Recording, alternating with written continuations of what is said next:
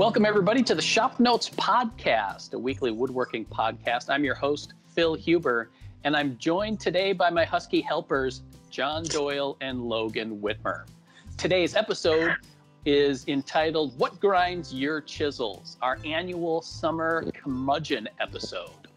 So you'll want to stay tuned for this one. This episode of the Shop Notes Podcast is brought to you by Woodsmith Magazine. Woodsmith Magazine has been the trusted source for all your woodworking information for over 40 years. From tips and techniques to furniture projects to shop projects, you'll find it all at Woodsmith Magazine. Subscribe today at woodsmith.com. You had to drop Husky Helpers as soon as I take a drink of soda because that Yeah. almost went all over. Can't lose another keyboard. Oh my god! Yeah, I'm, I'm through my keyboard quota for this year. My first one was lost to a uh, drip of guacamole. That ruined the Mac keyboard. So Yep. Yeah, no, I just, uh, for those of you who weren't inside our weekly chat that we were doing, was um, Logan had brought up the term husky, which reminded me of some little construction figures that I had when I was a kid. Um, they were like, I think we said my brother had a dump truck and a cement mixer, and we had like a front end loader, and the little brawny construction guys that came with it were called husky helpers. Mhm. Humongous, like 1920s mustaches and that kind of thing. So, pretty amazing. Cool story. Yeah, yeah. Little little throwback there to the late '70s and early '80s. You didn't. That was kind of. Oh, I guess that was still a little after or before your time, huh, Who? John? No, I was born 79. I remember. Yeah, I remember the Husky Helpers. Okay. It's before Logan's time, but Well, oh yeah, ask me what I was doing in the 70s and 80s.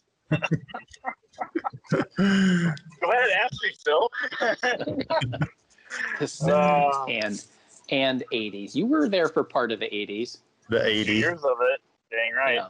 the Well, best what- ones, the best two years. Yep. Yep. We finally figured it out by that point, Yep. just in time to change it. Yep. So, all right. So here's the topic of the day is what is it? I mean, like we the three of us, we can agree on the fact that we enjoy woodworking in Mhm. spite of the anxiety that it can sometimes cause. Especially when cameras are rolling, frankly, when Mhm. you're bound to cut the angled dado on the wrong side of the piece or Yes. uh, that glue cut, doesn't go back together how it did when there was no glue on it. right. The stopped groove gets cut in between where the stopped groove should normally be, that kind of thing. So, yep. but there's also, I'm sure, parts of woodworking that just kind of irritate you. And maybe it's also, yeah, this parts of woodworking that can be irritating or maddening. Okay. Put it at that. I'll tell you what my number one is. Yeah. If we're gonna, if we're airing grievances, Yeah. it's, miters. It's miters. I don't like them. Not a fan. Because you can't cut them right, and then even when you do, they eventually open up. They don't stay right. Sure. So that's number one on my list. I don't like miters. Okay. I'm putting it out there. Uh, I'm I'm going to putting miters on blast. I'm going to step in line behind you on that one Yeah. because we've written all kinds of articles on cutting perfect miters, whether they're flat miters or box miters or whatever. And you know, the cover blurb kind of writes itself. You know, master the miter or hmm whatever. But but you're right. I think the part that gets me is no matter what tool you're using to cut miters, it's like you set the tool for whatever for your 45 degree miter, make a test cut, and then spend the next hour and 45 minutes making sure that it really is 45 degrees. Right.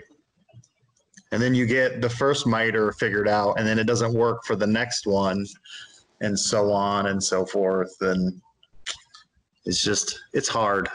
Okay. Yeah. I'm just gonna say it. Yeah. So Well, we did that. Uh, uh, I don't know if it's is it the current issue the uh, candle lanterns mhm. where they're solid pieces of wood with a cutout joined by miters. Um, in the magazine, we showed cutting them with the table saw. No, actually, at the router table, using a chamfer bit. And ordinarily, I like doing that with thinner pieces because you have, you know, like it's a chamfer bit, 45 degrees. But uh, we did it for uh, Video Edition, our Woodworking Essentials video product. And when I was cutting them, I did the same method, used a template uh, and a chamfer bit, and had smooth, crisp looking miter- miters. But when I went to assemble that, it wasn't entirely tight. It was. It took a little bit of, a little bit of fitting. Yep. Then you just turn to the old uh, uh, shaft of a screwdriver burnishing method and smush down the the corners and fill it with glue. Right. Although thankfully, and I don't know if it was because the pieces were tapered and mitered, if that starts to throw things off Yeah. or whatever. Thankfully, I had the outside corners fit tight or closed, and it was the inside where there were openings. So, Hmm. I mean, you just put more glue in there and then you just Yep. call it good. Logan, where do you stand on miters? I hate miters. no, uh, so I find personally, I find doing large miters tends to be easier than smaller miters. So the poker table I, I wrapped up a couple of, oh, probably a month and a half ago. Um, I found it was much easier to do a large miter, not not to that scale, but to a to a larger miter, because you can actually use a hand plane to really fine tune them. Sure. Uh, so like you know on a, on a big big piece, you know those ones were eight inches by three and a half inches thick. Uh, was my stock size, and cutting a two, 22 and a half degree angle on that. Uh, the angle was fine. It was the deflection in the miter saw blade that caused me issues. Uh, Hmm. You know, even just just with that big a stock, uh, even making a cut and then coming back and making a thin kerf didn't work well. It just it twisted and deflected and stuff. So I found it was a lot easier to, to fine tune that type of miter with a uh, low angle jack plane, and you just really flatten it out and made it it made it work really well. Uh, picture frame, I freaking hate like mitered picture frames. My wife had me make a couple of them probably two years ago. It was the dumbest thing in the world. I won't tell her that. She doesn't listen to the podcast, so I don't mind saying it. But I almost vomited when she asked me to make them um, because yeah, miters suck. Like there's I don't know. I just not a fan. She's right behind you. Uh, yeah. I did that too. I had uh, uh, my sister-in-law asked me to make a large frame that was mitered, and I figured out that the best way to make large picture, mitered picture frames is to biscuit it so that the joint Yeah. stays tight, and then paint it so that you can fill any gaps. Yeah. Well, I recommend that's I uh, I recommend General Finishes lamp black milk paint for that because Mhm. it's just It's like a black hole with stamp brush. right. Turn Yep. black. No, that's what I did with the, the poker table ones. Is I, I pinned them with uh, all thread, like four inch long all thread pins, and just epoxied it. I'm like, ain't never gonna open up now. So yeah, I hate miters. But no, it's funny because I was so I I was in the shop this morning briefly after dropping my kids off at daycare, uh, and this topic pops in my head because I'm in our shop, okay, picking up thing, picking up something that I will show you guys in a little bit. Only thing I've worked on this week. Uh, but I was doing something, and it's a, it's twofold twofold response to what grinds my chisels. Uh, the first is exotic woods. Okay. Now, I'm saying exotic woods for all of our listeners that are in the U.S. Uh, uh, you know, some of our listeners that may not be in the U.S., they may be domestic woods, and I'm sorry, and I apologize. But I was ripping some thin strips off of some Wenge, some Padauk, and some Red Heart. Freaking splinters. Oh my God. Like, just that dense tropical wood. They're like, they're nasty. They're bad. I just, I mean, I love, I love them, and I don't mind working with them, but just the splinters off of them is ridiculous, Mhm. right? They're like poison tipped. Oh my Yeah. god! Like I have a couple of my fingers that I just haven't brought myself to dig out because I don't want my wife to see me cry. Like they're they're bad. and This is like, a safe place. oh yeah so it's like it was like oh my gosh um, so that's that's the first thing that grinds my chisels is splinters especially off of exotic woods now the second is and i'm gonna i'm gonna preface this by saying i feel like i am about as uh, american as you can get as far as i love america right okay and there's some stuff we do wrong here in the us but for the most part, I love America as a country. Now, I'm not bringing politics into this at all. Uh, however, one of the stupid things that we do in the U.S. is we use the imperial measurement system. Okay? Oh, you did Yep, it. I'm, I'm Here we go.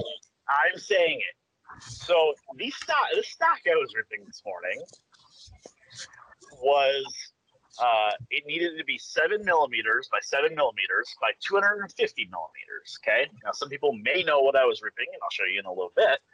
Uh, but I looked What all over in our shop for a metric measurement tool. Okay. there was one, just one ruler to be found that had, uh, it was a Bridge City one. It had the Imperial on one side and metric on the other. Now, I, Did Mark have it? he did have it, but I don't think he was using it. Uh, but I do want to get your guys' opinion on this because I think it's interesting. Uh, because anybody that's looked at the, the the metric system, which I think everybody's familiar with it, it's a very very simple system, right? Mhm. You have everything is a, a denominator ten, right? So it's like ten millimeters to a centimeter. It's just it's just everything makes sense when you think about it uh, the, the imperial system that we use in this country, and there are a few other countries that use the imperial system, it makes no sense. Like, let's divide an inch into four, and then let's divide those four into two.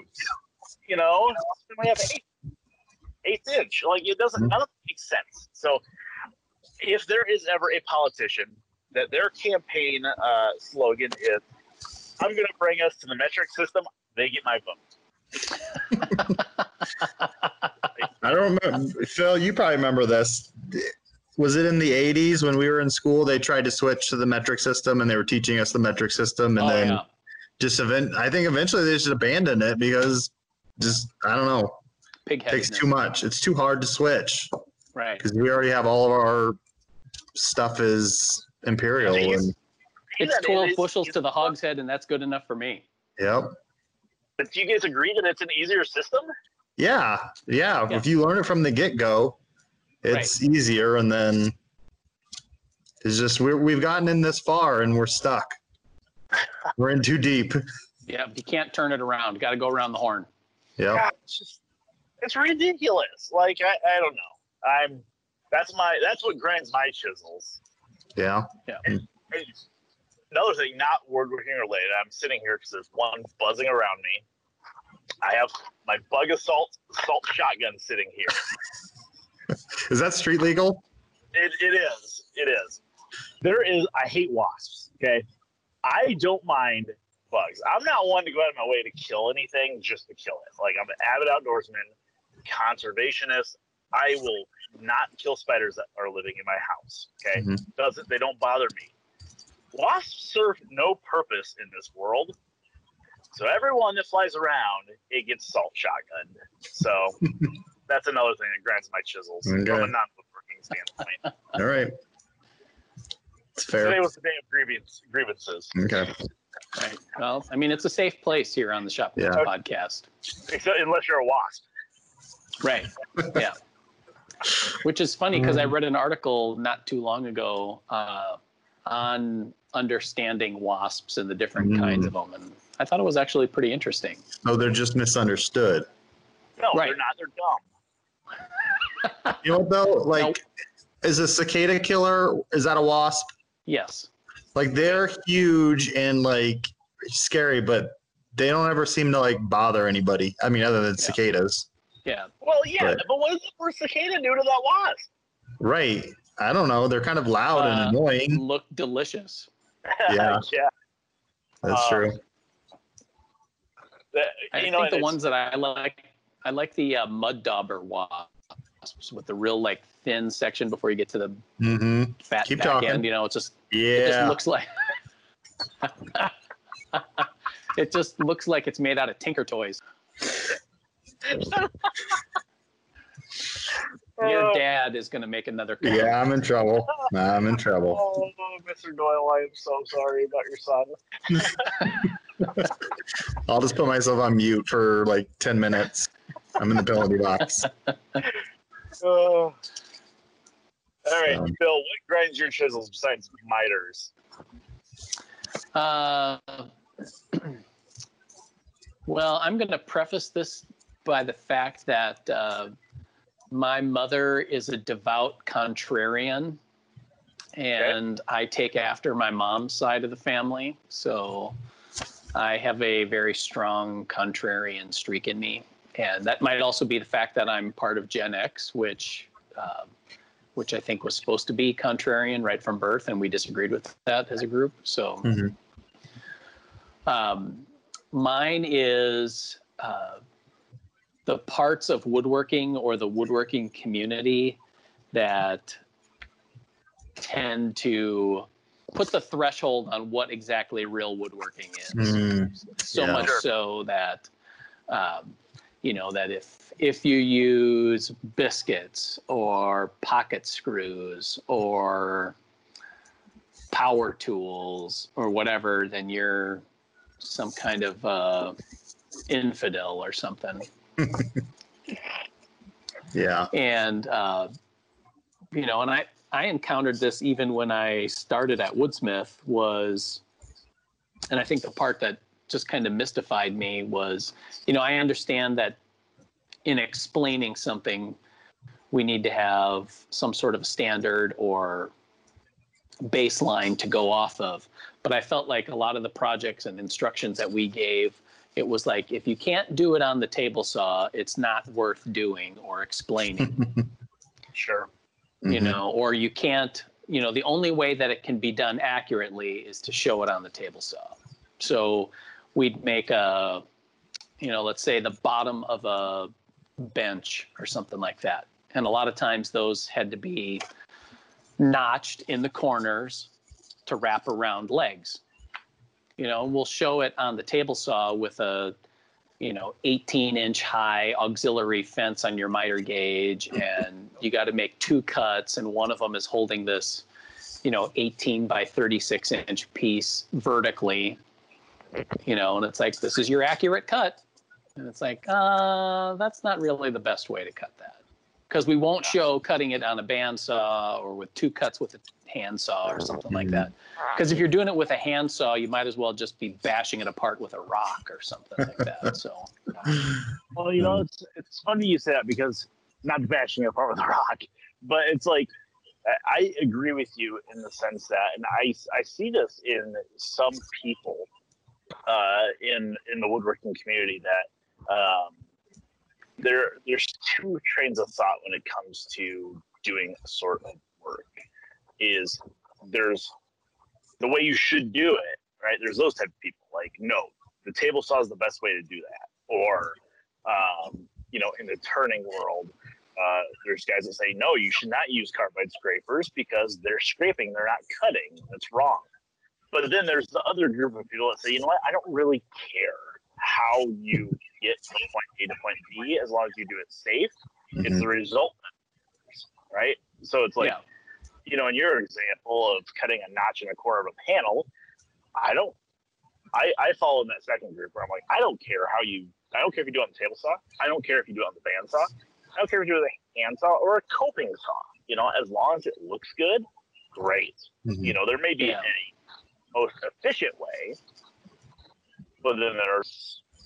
I just am always. I'm I'm result driven. Whatever gives you a good result. I don't care how you get there. Yeah. Yeah, it's a uh, woodworking as a hobby is more of a journey than a destination. You don't just show up day one with all the tools and all the knowledge and all the techniques to to do it the best way or to be a master craftsman. So it's like if you can screw two boards together and it's make something useful for yourself, that's woodworking. And then you have different levels of craftsmanship and and that type of thing. So it's like, yeah, if you can, if you can meet your standards or make something useful out of wood, you're a woodworker, and then learn from there, I guess. So Yeah. there's all types. Yeah, and choose your path too. Like if you're content with the way that you're doing it, then you know, Right. develop your skills to do that to the best of its ability. You know, because Mhm. I mean, you can do traditional hand cut mortise and tenon joinery and look like you used fireworks to excavate a mortise and it goes together and look awful. But I mean, you can have two pieces that are pocket screwed together and look awful too. You know, it's Mhm. there is a level of skill involved in using any kind of tool to get you know competent results too. I also don't like the idea that um, one has to or should stay at some kind of a beginner level either and just be like that's all you get out of it you know like Right. take the time to learn and and grow yeah Well, and I also don't agree that there are. Um, I don't agree that there are. Let me rephrase that. I believe that there are projects that we, we would consider beginner, intermediate, and advanced projects. But I don't think that should ever stop somebody from grabbing a project that's out of their skill set. You know what I mean? Mhm. Like right you you keep you keep slapping together birdhouses with butt joints and screws. That's pretty much where your woodworking is going to go. I mean, expanding your uh, your reach and stretching your skills, I think, is as important as anything. Like, hey, yeah, tackle that project that is uh, outside your comfort zone, or tackle that project that's going to give you or teach you the skills to become a better woodworker. Because you know what, you're going to get done with that project as a better woodworker than when you began it. So, yeah but Yeah, and I think part of that stems from just my own, you know, like when I started, uh, I'll admit I wasn't that knowledgeable of a woodworker. I had more of a writing background than I did woodworking. I loved the craft, but I hadn't had a chance to practice it in a dedicated way for as long as some of the other people on staff, and um, and so I I'll admit to feeling a little imposter syndrome on the fact that I, you know, wasn't a real woodworker. Mhm. And so I just don't like people throwing obstacles in other people's way because you're not using the right terminology or, you know, you don't drill seat holes in a chair with a brace and bit and you use a jig on the drill press or, you know, whatever. Mhm. So anyway, Yeah. That's fair. you know what, what else I discovered? Grinds, Phil's chisel exclamation. Oh, here we go. Punctuation. Ah, for our discussion today, you knew it was coming. yep, yep, we're coming up Airing it out. end of the issue for the magazine and I get to be the last one in line for reading articles and for the most part I've turned into someone who knows that English is a growing evolving language and to be prescriptionist on it is a little little too rigid but that being said, I I feel like the quota for an article for exclamation points is one. Mhm. Uh, You get one, okay. you use it wisely. okay. So- So, so, what's the second hierarchy in an excited statement? What's that? Like- Like, hey, so so I write an article that has a that I'm super excited about two sentences. I want to emphasize them, right? right. I get one exclamation point. What do I do with my second one that I need to emphasize the sentence? Mix in an interrobang or something, you know? There you go. Yeah. You write it in such a way that that sentence is super strong. I'm gonna go And the John s- route, and all caps it. Yeah. All caps. For a while, uh, it- this was before I was at Woodsmith. Both Woodsmith and Shop Notes allowed the selective italicization of Mm. words for emphasis. Sure. Yeah, I can see that. I, I I used to do that quite a lot. Uh, I haven't done that in a number of years, but I when I used to write stuff, I would italicize as well. Yeah. emphasize something. So I don't know. I think you could set it off with an em dash. That would be legit. Yeah, yeah, Okay. I can see that. Okay. I'm gonna go like red font or something. Okay. There you Like go. I don't. I don't Yeah. think I don't think our creative art team would uh, have an issue with that. Use magenta. Yeah, Yeah. 100% Straight magenta. Yes. Nice. Yeah. Yeah. I found that I use ellipses a lot. Is that the plural for ellipse? Yeah. Ellipses. Yeah. I don't know. That's my thing. I, Three I do dots. too. I don't know. But just my- 'cause my you- wife does that too, but I think that's always her saying, "What the heck are you doing?" hmm I think I just do it for comedic timing. Right. Like I, wait uh, for it. some of my writing for a few years i tried to tried to force in the proper use of the semicolon Oh, sure. and it sure. just that uh, that had people just totally flipped upside down they didn't know what to do with it Hmm. but you just keep at it because eventually they're just going to be like fine whatever it just All right. I'm gonna keep going with my exclamation points. That's what Okay. take away this Let conversation. let the peacock fly. I say. yep Keep pounding him down Phil's throat, and he'll eventually give in. And they'll just be like oh, whatever just let it go I, I don't care. it's too late in the issue It's gotta Oh go. man. Uh, all right. So what are you guys working on? I we we finished up what last week? Was that last week we were finishing up Red on the TV show? Or was that two weeks ago? It was two weeks. two Two weeks weeks ago. ago. Yeah, I had a week of vacation in there. So what are you guys working on? Well, I finished up my box joint jig. It's ready to go. yeah baby watching. Shop notes. What sixty-two is that from? Yeah i think so With with more fences to be added, and so maybe we'll try that out next week when we're building our toolbox. yeah We'll see. I Yeah. think what I like about that one is that it's it's adjustable without being like in a modular way. hmm You know, because a lot of box joint jigs have some kind of adjustable key and sliding system, and it just ends Yeah. up being a little too clumsy. And Yeah, it's nice. It's just, you know, you got your typical fence and then little adjustment screw added on the end that you can, you know, nothing overly complicated. Just got inserts that you can change in and out once the the fence gets too chewed up and so Yeah. I like it. It's simple but effective. yeah. Because I think, you know, people, you know, whether it's a shop made one, and we've done shop made ones that are infinitely adjustable, and then there's a bunch of commercial ones.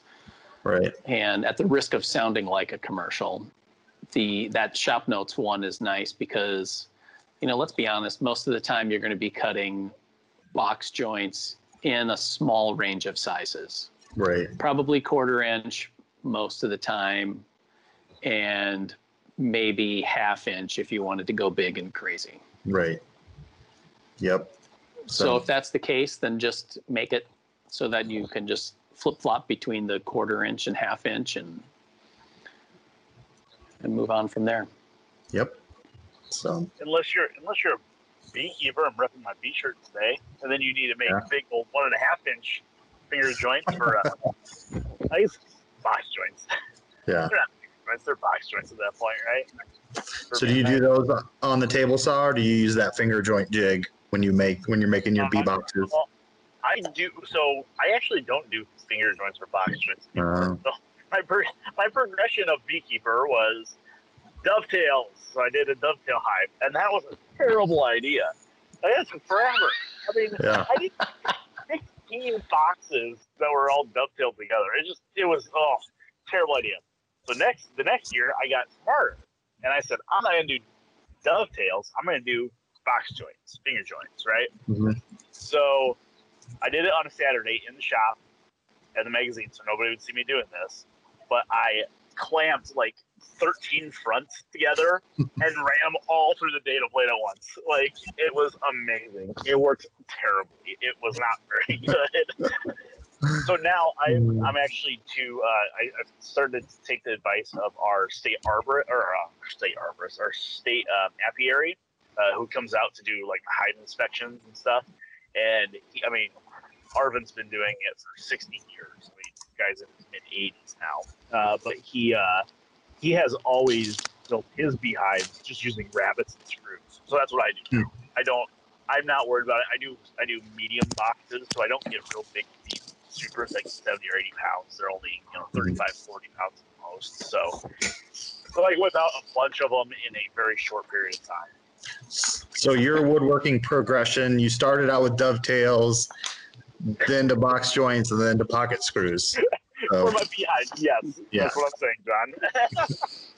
okay. It's like So dev- being a bear. devolution. Yeah. Yeah. yes. But no, there was there was somebody that came out with a uh, like a, a bee box joint jig, a beehive box joint. Was that Lee Valley or Rockler? So, somebody came out. Leigh. Was it Lee Valley? No, Leigh. L E I G H. Yeah, yeah, Leigh jig. Yeah, that's what it was. Yep. So. Hmm. Yeah. Cool. But Did you ever try that one? Because I know we had it in the office for a while. nope, I did not. Should have, but I didn't. Okay then. So, my my little project I was working on today. So I ordered a new tool a couple of weeks ago, and it's actually been in our video studio.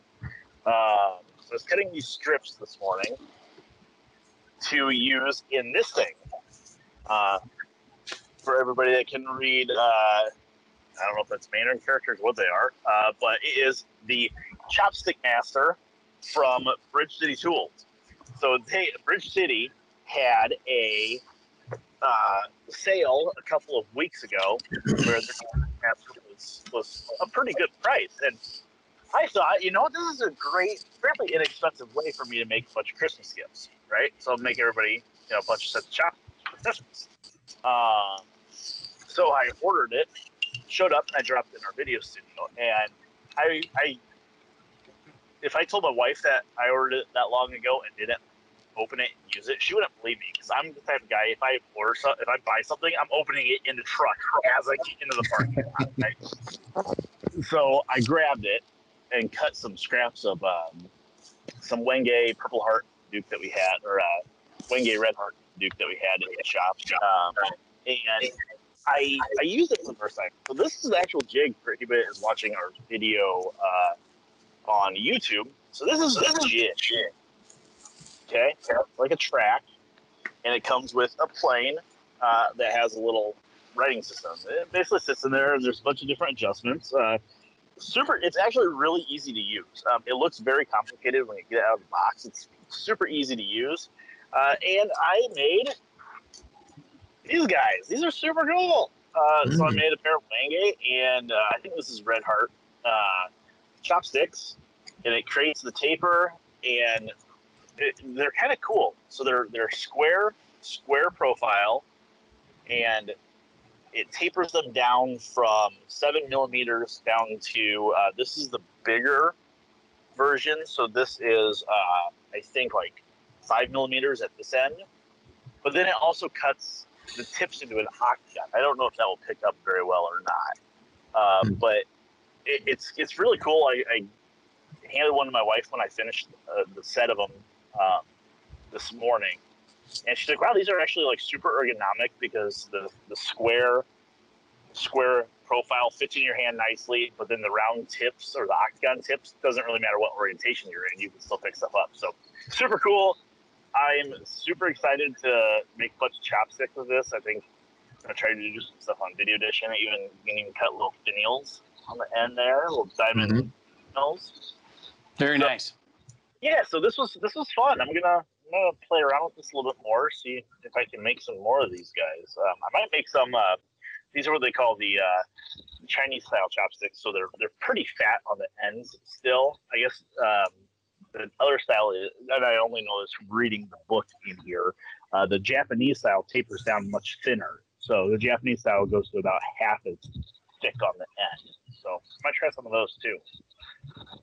But yeah, it was kind of fun. I'm uh, pretty excited about that guy. Um, Cool. Now I well, I'm glad it worked out because I got to tell you that when I first saw that, it it totally looks like something you'd see on an infomercial. Oh, it does completely. Well, and what's funny is when Bridge City Toolworks came out with this, and I might be incorrect about this, but I'm pretty sure this little block plane, and anybody that doesn't know Bridge City Toolworks, uh, they're very expensive. They have some very highly engineered stuff. Everything's like CNC, aluminum, and it's all very well engineered. But this little block plane that comes with it, uh, if I remember right, was like three hundred dollars by itself. But you could buy the kit with the chopstick master for like two seventy. I mean, it was like it was cheaper to buy the kit than it was to buy the plane. So, uh, but yeah, it's very cool. I, I think uh, when I get in there for video edition, I think you guys should mess around with it and see 'cause it's it's pretty fun. So, yeah. And then uh, so this last weekend too, uh, I went over and I. I I, I just had I just had some stories. It's rather embarrassing. Um, I went over and had I had a guy contact me and said, "Hey, uh, I know you have a sawmill. I'm interested in having you come out and saw a white oak log that's in my backyard." Okay, no problem. So I kind of gave him my whole spiel on on pricing and stuff. And being a yard tree, I know there's probably going to be some form of metal in it, right?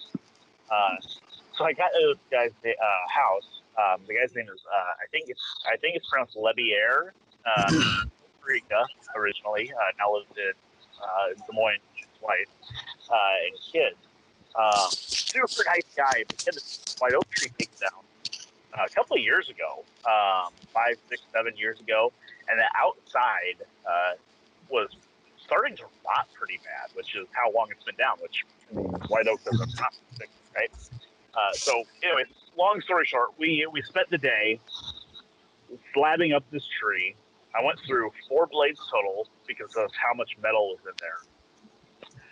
But you guys know, I my wife and I do this thing called intermittent fasting. Okay, uh, where where we don't really eat uh, from. Uh, we only eat between the hours of 3 p.m. to 7 p.m. Okay, and part of part of that is when you're out in the heat and you're drinking lots of water, as I was, uh, sometimes your body can tell you that you don't want that water anymore very quickly. so we just, just got done cutting this log, and it was a this was last Friday. It was a thousand degrees out. Yeah. Uh, and we he was talking to me. I'm like, excuse me one minute while I walk to the back of your lot and empty out all that water that I just drank. And he's like, oh man, are you okay? And I'm like, yeah, you know, I haven't eaten anything and I just drank way too much water way too fast. So needless to say, that was rather embarrassing. And now I'm sharing it with all 20 people that listen to our podcast. Mhm. They won't tell anybody. No, So, but it was awesome. That, that I mean, I will say this is a weird. It's a weird trade-off as you're sawing yard trees uh, because that that white oak. It I mean, it was beautiful. It was 36 inches in diameter. It was huge. Um, I mean, not huge, but it was big. It was heavy, uh, and it produced some very nice lumber. But at what point do you say uncle and you stop throwing thirty dollar bandsaw blades at it? You know what I mean? because it's like I think I don't I didn't even count how many nails we hit. It had to have been over twenty. I mean, Oh it had to have been over twenty. Yeah, and we just got to a point where it's like, well, you know what? This is our last blade. Let's just keep pushing it. And it was it was not good. My friends at Norwood would not be happy if they saw me pushing the mill like I was with that blade in it. It was basically like trying to cut with a rubber band at that point. Uh, but it's like, you know, there has to be a trade off somewhere. I just haven't figured out where that is. It's like where you just throw in the towel and say, no, I'm not going to cut that tree. You know? I know a bunch of people won't even cut a yard tree because of that. Uh, yeah, and that's that's true. A lot of professional sawyers will not. They will they say, no, I'm not going to, I don't want yard trees because there's going to be some some form of metal in it, whether it was a, you know, a for sale sign or a, a treehouse step ladder at some point, something like that. Um, you know, somewhere there's going to be metal on that tree. Uh, however, it, it's kind of a weird thing when somebody's paying you to come to their yard and cut a tree for them, and they know they, they know up front. Hey, as soon as we hit metal, that's a twenty-five dollar blade. And I do always tell them, hey, look, you know, we've hit, we've hit, we've hit metal.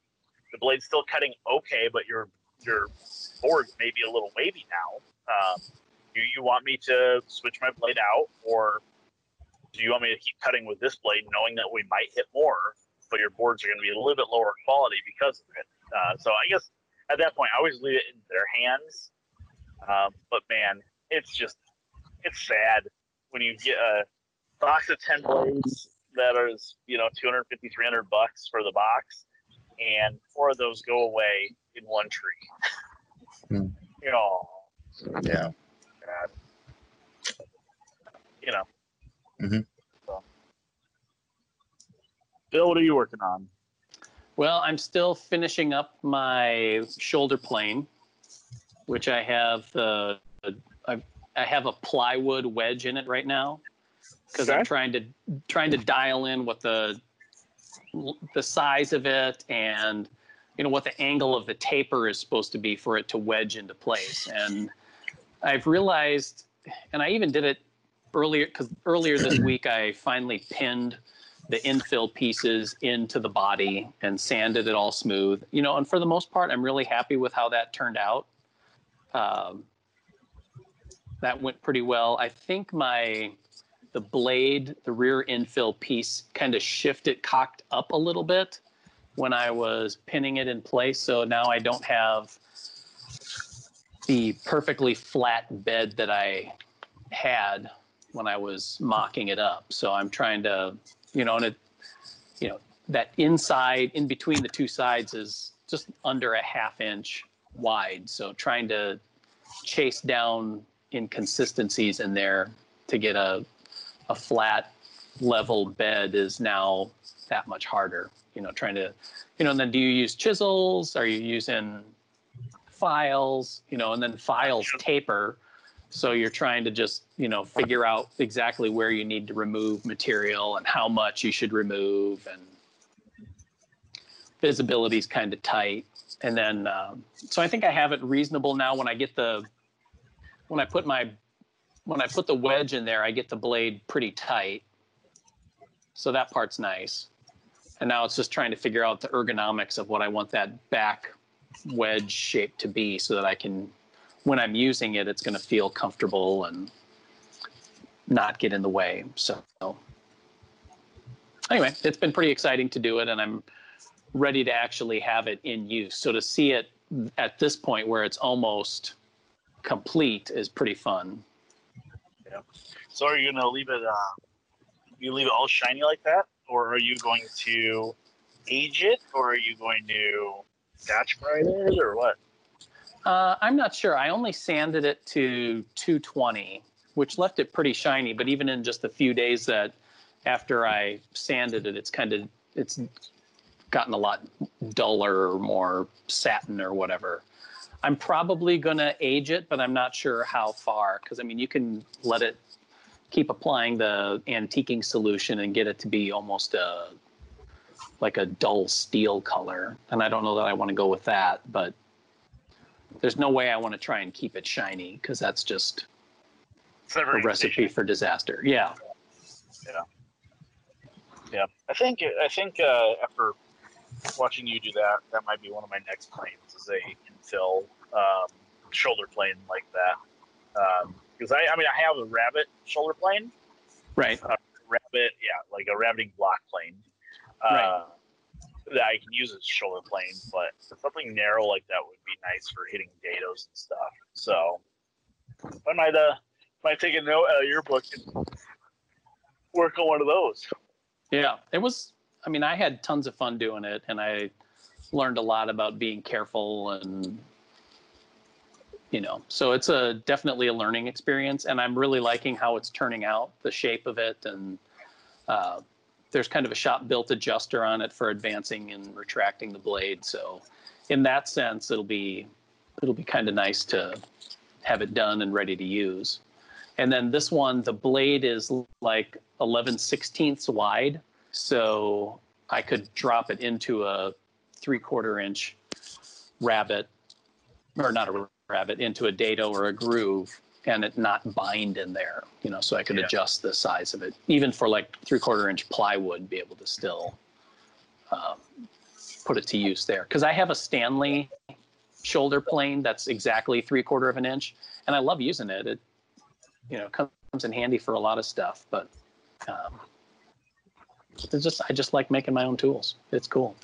You know, I think it's one of the very few hand tools I've ever seen John pick up use his shoulder. like, I mean, seriously, I don't know that I. I mean, like, even a chisel. I don't know if I've seen John pick up a chisel. I've used them to open paint cans and Right. clean up glue. Yeah. But I see him use a shoulder plane all the time. Yeah. Yeah. So maybe there's something there. Maybe I need to make one. Yeah. Where it's at. Yep. Yeah, no, the chisel he uses to scrape off all the glue from the underside of the bench. That he has put there with his fingers. Yeah. You animals. The glue stalactites on there. Yeah. I don't know. I've, I've since I've been working at home in my own shop, I've cleaned up my block plane and my sharpened all my chisels and Nice. you know been using them a little bit more. So I'm getting there. It's a, it's a journey. Yeah. Sounds good. Yep. All right. Thanks, everybody, for tuning in to this episode of the Shop Notes podcast. If you have anything that grinds your chisels, we'd love to hear about it. You can send us an email. It's woodsmith at woodsmith.com. You can also check out the show notes page at woodsmith.com slash podcasts. Also, wherever you get your podcasts from your local podcastery, please feel free to give us a good review and a five star rating if it's appropriate. So we'll see you again next time for the Shop Notes podcast. This episode of the Shop Notes podcast is brought to you by Woodsmith Plans. You'll find nearly a thousand plans covering everything that you'd want to build, from furniture projects to gift projects, kitchen accessories, workshop projects, and jigs, and more. Find your next project at woodsmithplans.com.